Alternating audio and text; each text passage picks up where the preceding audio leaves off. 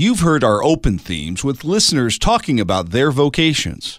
New Hampshire shepherdesses love to listen to issues, etc. Or what they're doing while listening to issues, etc. New parents love listening to issues, etc. In the middle of the night. We're looking for more of these elements to include in our open themes. Tell us about your vocation, hobby, or what you do while listening to issues, etc. Call the Issues Etc. comment line 24 7 at 618 223 8382. If you make a mistake, just start over 618 223 8382. Thanks for listening and thanks for contributing to Issues Etc. 618 223 8382.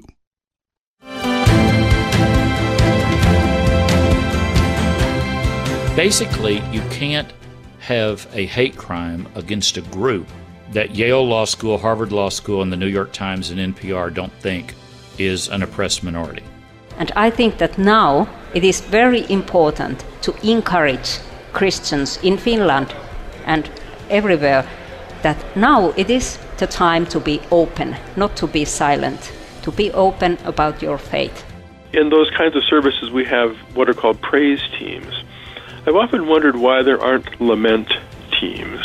The Bible is not primarily what I would call an upward looking book, but it's a forward looking book. So it's it's not a book that's so much concerned about the die and go to heaven piece, but it's more concerned. I mean, the thing it's fixated on is the resurrection and the renewal of all things.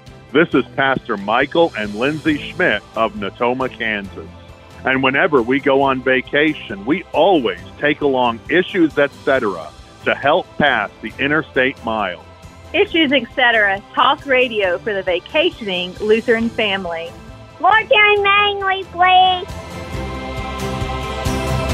The New York Times, like much of the legacy media, is not known, at least its news division, not known for a capacity of self reflection. But occasionally on their op ed pages, you will find someone writing there who's capable of doing that.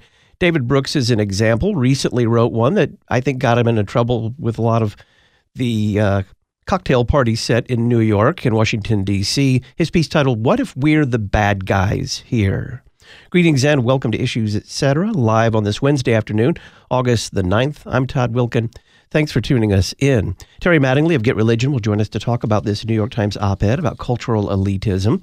We'll discuss the vocation of midwife with Sandra Bolzman of Homespun Beginnings. Melanie Standiford, former news director for KNOP TV in North Platte, Nebraska, will tell her story about getting fired for her pro life activities. And then we'll round everything off today with Pastor John Leach of Truth and Love Ministries. We'll discuss witnessing to Mormons. Terry Mattingly is senior fellow at the Overby Center for Southern Journalism and Politics at the University of Mississippi. He's founder and editor of Get Religion, author of the weekly On Religion column for the Universal Syndicate and the book Pop Goes Religion. Terry, welcome back. Glad to be here. Brooks does not mention religion in his controversial New York Times piece. It's about issues of class. What does religion have to do with this controversy, especially when it comes to journalism? oh, mercy. I think the easiest way to answer that question is to ask our listeners to think back over the last 20 something years of American political life and cultural life and try to remember the famous maps that have been printed over and over to define the divides in American culture. And this came down to we talked about red states and blue states because that's how you divide it politically. But if you really want to look at it, there was another map you needed, and that's where you needed to look at red zip codes and blue zip codes in American life. In other words, where were the conservative zip codes and where were the liberal zip codes? We're defining this, of course, in terms of politics, because as we all know, politics is the only thing that matters. But what I thought was fascinating was that instantly, when the George W. Bush versus Al Gore election map came out, that was when this USA Today's red and blue map was what made this famous. Immediately, a meme jumped on to the internet, which I want our listeners to try to remember. And that was where they took the map of North America and divided it into red and blue. And do you remember the name that was attached to the red part of that map? I do not. Jesus Land. Jesus Land. Now, the blue parts were called lots of different things in different versions of this map. One was the United States of Canada, that was one name. The Republic of Intellect and Reason was another, slightly snarkier version. But universally, the red states were called Jesus Land. And that's essentially the religion component of the David Brooks controversy. Because when you look at statistics about American life, you would say, is there a religious component to the red versus blue map at the heart of American politics? Of course there is. They wouldn't have called it Jesus land otherwise if there wasn't a moral and cultural religion there. Is there a religious component to who goes into what professions in American life? Brooks's piece is all about issues of class and control of the professions. And he talks about the fact that there obviously is kind of a blue collar, ordinary America, and then there is a kind of an elite America in terms of the jobs that people get and, once again, and where they live, which brings us back to the zip codes. Is there a religious component to how Americans vote? Well, over the last 30 years at least, and it's become stronger and stronger in most recent presidential elections, we had this factor, which I've written about, gosh, at least 20 times in my columns. If you combine that with get religion, and it comes up all the time. And it's what people call the Pew gap. And that's not a reference to the Pew Research Center, it's a reference to church pews. And basically, if you want to research how people vote in American politics, the more often people attend worship services, the more likely it is that they will vote for morally and culturally conservative candidates. And of course, that's usually defined in terms of Democrats versus Republicans. But in large part, that's because the pro life the old blue dog or more conservative element of the Democratic Party has been all but crushed and eliminated from political reality in American life. I remember there was a study that was done, I believe it was the Bob Dole versus Bill Clinton election. And they set out to find out what were the key factors that separated one set of voters in America from another. I remember there was a classic piece, I believe in the Atlantic, that talked about this divide. And they found that the more likely people believed answer, how, how people answered like four or five different questions determined was who they voted for, the most reliable factors for who they voted. One was, is adultery always wrong? One was, do you use pornography? Another was, is religion extremely important in your life?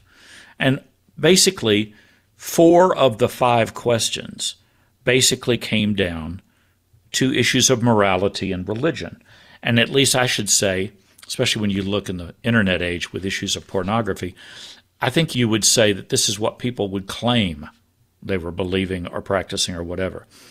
But the more likely you were to take the liberal stance on those issues, on homosexuality, adultery, and a whole lot of moral questions, the more likely you were to vote for Bill Clinton. The more likely you checked the traditional conservative position on those questions, the more likely you were to have voted for Bob Dole. And the people that were doing this survey were working for the Clinton campaign. And they, needless to say, didn't set out to discover this, but they found that the religious and moral component was the strongest factor in American politics. So, this brings us back to Brooks. We seemingly have to ask Does Brooks realize the role that religion plays in his column? He never addresses it, but does he know it's there? Does he realize that many of these questions of divisions in our culture, and he specifically mentions divisions in academia versus divisions in journalism, politics, etc. Does he realize religion plays a strong role in that? And for personal reasons, including an interview I did with him more than 20 years ago, I believe he knows it's there. But I think he knows that if he mentions it in a New York Times op ed, that if you thought this column created a firestorm the way it was written, if he had included religion in the equation, it really would have blown up. What about that interview that you did with hmm. him indicates to you that even though he's not including it in the Yeah. column, he's aware of it being a major factor? Well, back in the, the first time that I moved to the Washington, D.C. area, David Brooks had just published a wild book called Bobos in Paradise. And Bobo was a word he made up that stood for bourgeois bohemians. Now, if you read his current column and apply the term bourgeois bohemians, once again, that's essentially what he's writing about. And when I talked to him, I remember going, he was writing for the Weekly Standard, that kind of moderate conservative magazine. And he was, you can get all kinds of answers now if you ask people, what is David Brooks in terms of being a religious believer? There are people who claim he's become an evangelical Christian. There are people who say, well, no, he's just an Episcopalian now. At the time, of course, there are evangelical Episcopal congregations. When I met him, he was a liberal progressive Jew. But when you walked into his office in the Weekly Standard, sitting across from his desk was a bookshelf packed with books by C.S. Lewis, which I thought was a fascinating thing to have been there. Let me just read you a little bit of, of one is a quote from that book, the Bobos in Paradise book. Uh, he said, The yin yang worldview, part 60s idealism, part 80s work ethic and success, now defines academia, politics, Hollywood, and recently Wall Street. Now, he said this in 2001. The bourgeois bohemians, said Brooks, struggle when they try to fly solo through life's major transitions, such as marriage, birth, and death. Quote, Can you have freedom as well as roots? Can you still worship God even if you take it upon yourself to decide that many of the Bible's teachings are wrong? He asks. Can you establish ritual and order in your life when you are driven by an inner imperative to experiment constantly with new things? Jumping a little bit ahead in that book, the Bobos are trying to build a house of obligation on a foundation of choice. I thought that was the most brilliant line in the entire book. The Bobos are trying to build a house of obligation on a foundation of choice. In my interview with him, here's the other quote that is most relevant to our discussion. For Bobos and their followers, said Brooks, the idea of, quote, one universal truth is not even something that they have consciously rejected. This concept is not part of their world.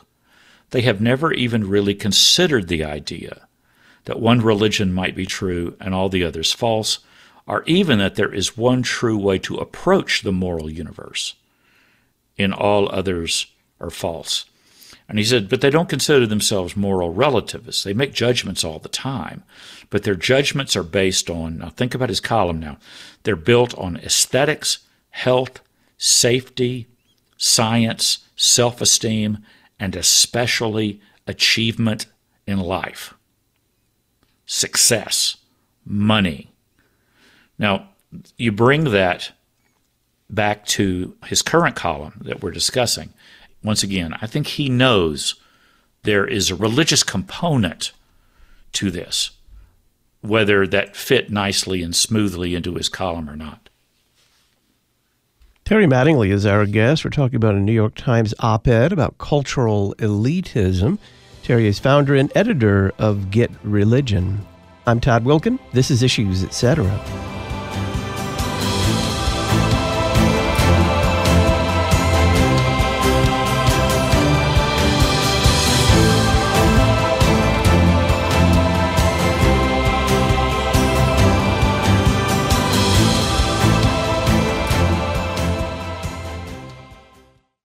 I think satire and humor are worth defending. I think free speech is worth defending, and I think it's a tool that we need to use in the church.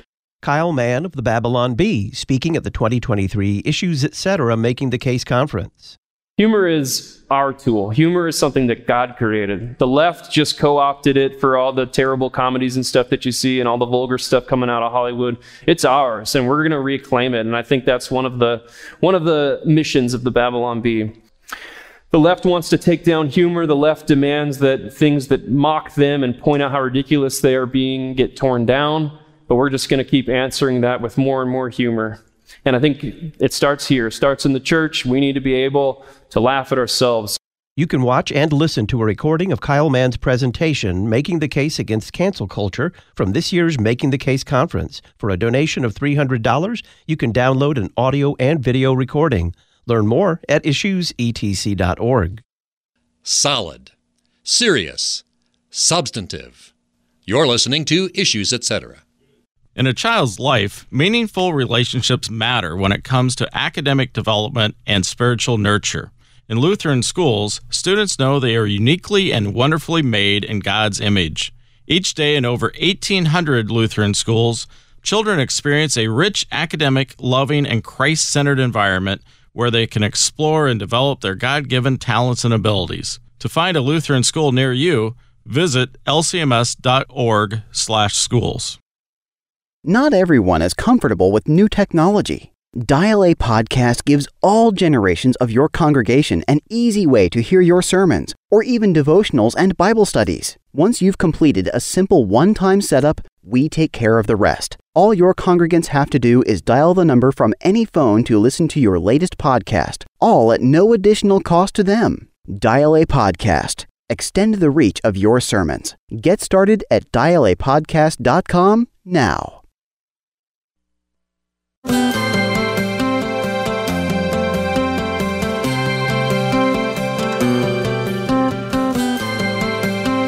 Welcome back to Issues Etc. I'm Todd Wilken. We're talking about New York Times op ed about cultural elitism. Terry Mattingly is our guest. San Francisco Archbishop Salvatore Cordileone's presentation at this year's Issues Etc. Making the Case conference was the subject of Terry's latest On Religion column. You can watch the Archbishop's presentation and the entire conference for a contribution of $300 by Labor Day. We'll send you a link and a password to video and audio recordings Learn more at issuesetc.org or by calling 618 223 8385. Terry, what did you make of Mark Hemingway's response to Brooks on World? Well, Mark, much like me, read this kind of through the lens of journalism. And I think Mark was responding to kind of the role that journalism has played in many of the divides in our culture, along with education and the entertainment industry and a whole bunch of other things. But one quote in particular from the Brooks column, I think our, our listeners need to hear. I think it's really kind of the nexus of this whole thing. Brooks writes Over the last decades, we've taken over whole professions and locked everybody else out. When I began my journalism career in Chicago in the 1980s, there were still some old, crusty working class guys around the newsroom. Now we're not only a college dominated profession, we're an elite college dominated profession. Only 0.8% of college students graduate from the super elite 12 schools, the Ivy League colleges plus Stanford, MIT, Duke, and the University of Chicago. A 2018 study found that more than 50% of the staff writers at the beloved New York Times and Wall Street Journal attended one of the 29 most elite universities in the world. I would notice I've dedicated my life in recent decades to trying to get Christian colleges to take journalism more seriously because they were doing nothing to contribute professionals to that arena. And yet, you know, we blame the media for being biased against us, but our own schools did almost nothing to try to add diversity to those newsroom settings.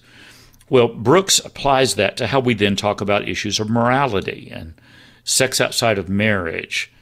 And he notes that when you tear down moral norms, those absolute truths he was talking about when I interviewed him in 2001, when you tear down concepts of absolute morality, you're giving an unfair advantage to the people who actually manage to live by them. And he pointed out the great irony that in blue zip codes, people are more likely to be married than in a lot of red zip codes, and that in the parts of our culture that are declining and having less class mobility tend to be in red zip codes. I mean, that's one of the great paradoxes of American life that Donald Trump, the playboy billionaire, becomes the hero of Jesus land, you know, in terms of the elections, is a tremendous irony. But Brooks wrestles with that. But listen to this Mark Hemingway quote, in which he's saying Brooks needs to repent a little bit more in his column.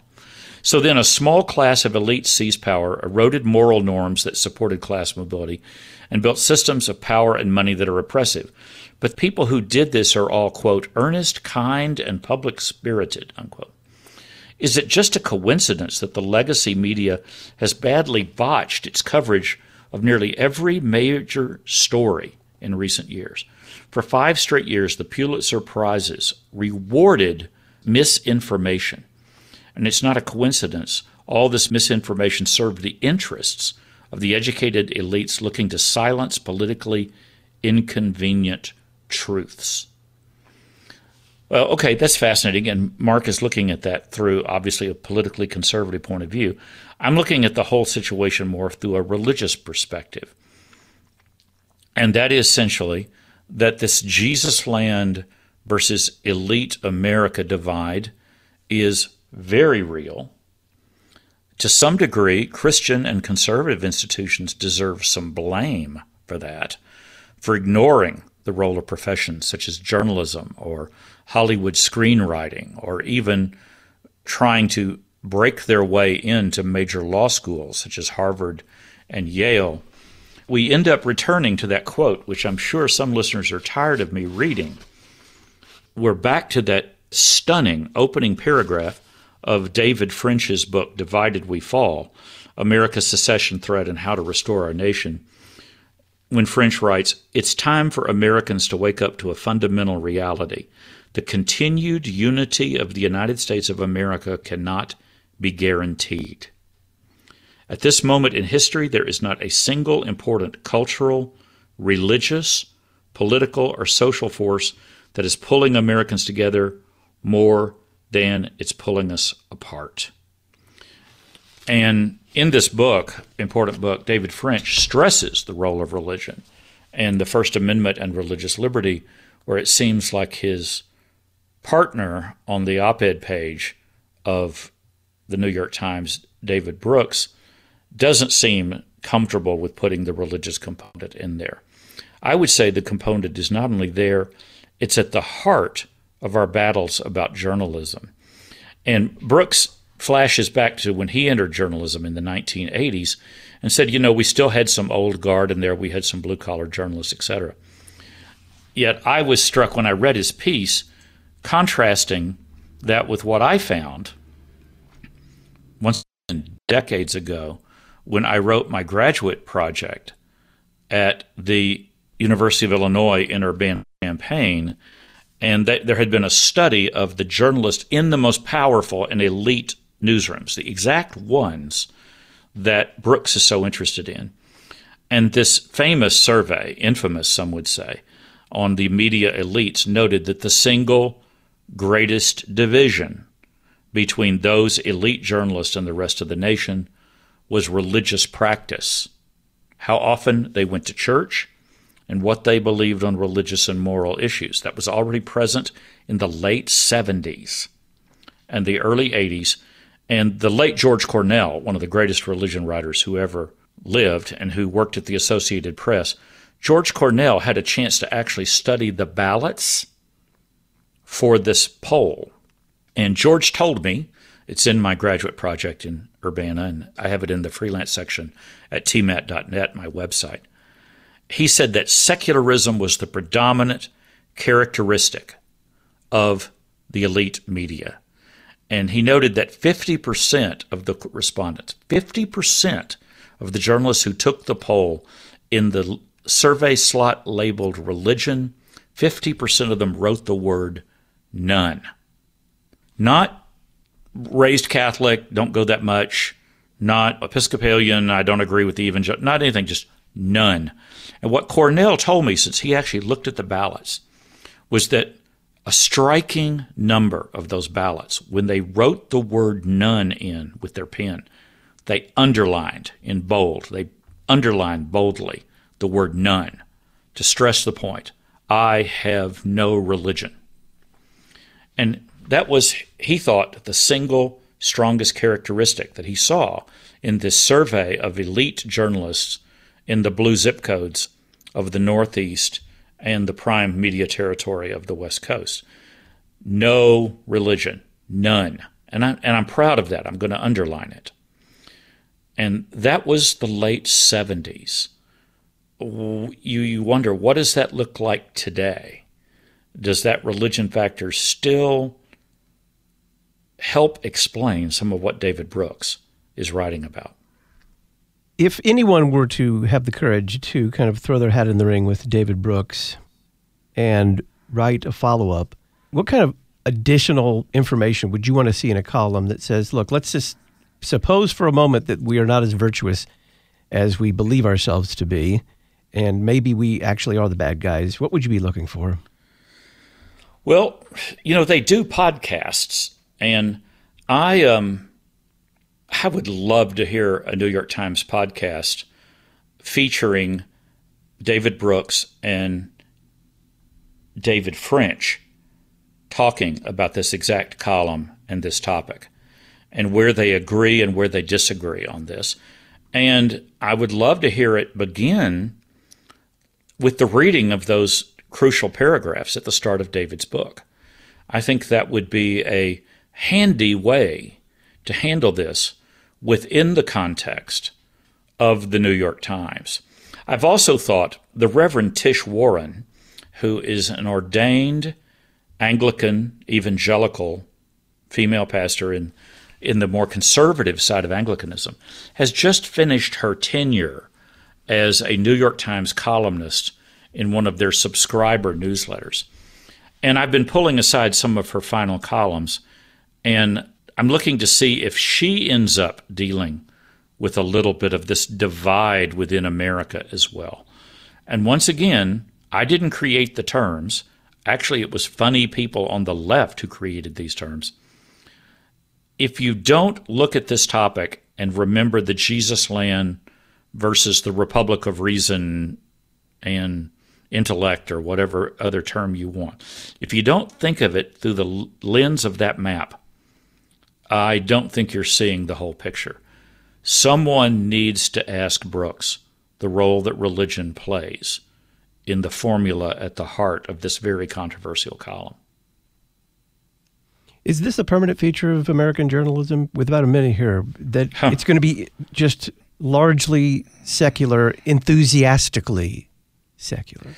Well, I would say at this point, since we've even lost the role of advertising in balancing the need to appeal to both sides of the audience, the divide that I wrote about in my piece for the Acton Institute and the Religion and Liberty journal on the evolving religion of journalism would certainly imply that if the American elites are consciously getting more secular, and in particular hostile to traditional forms of religious belief, whether Jewish, Muslim, Protestant, Catholic, Orthodox, whatever, if that schism is going to continue, then yes, I think this is a permanent part of our debates about why the elite press struggles to understand the half of America that, frankly, as Brooks implies,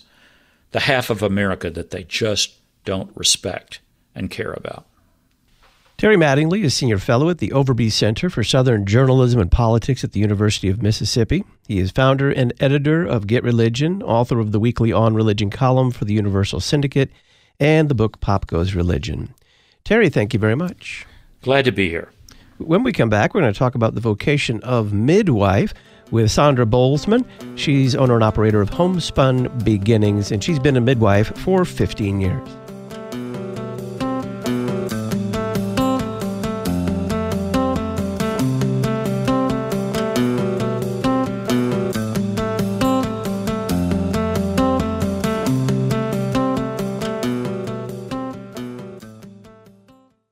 The church's music from the second century. Shepherd of tender youth, guiding in love truth. The sixth century.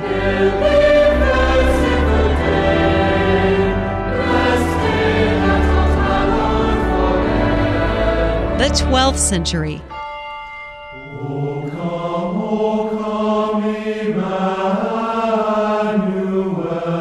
16th century.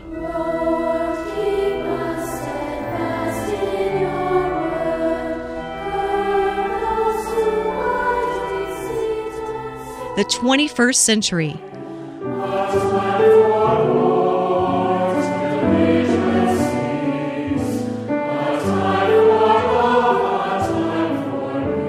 The best of the church's music from the past 2,000 years. LutheranPublicRadio.org essential exercise for the Christian mind. You're listening to Issues, etc. When you hear the word heresy, what do you think of? Do you think of some ancient debate the church has gotten over and forgotten? Do you think of some stubby old theologians just arguing over things that don't matter? There's a lot more to heresies than you might think. And that's what the August issue of the Lutheran Witness is all about heresies, ancient and modern. To pick up your copy, visit cph.org slash witness or visit our website, witness.lcms.org to learn more. The Lutheran Witness, helping you interpret the world from a Lutheran perspective. Memoria Press is a family run publisher of classical Christian education materials for homeschools and private schools. Every page of the Memoria Press curriculum leads students to a mastery of content, an understanding of the classical heritage of the Christian West, and an appreciation of truth, goodness, and beauty. If you're interested in learning more, visit memoriapress.com and use the coupon code LPR23. Memoria Press, saving Western civilization one student at a time. memoriapress.com.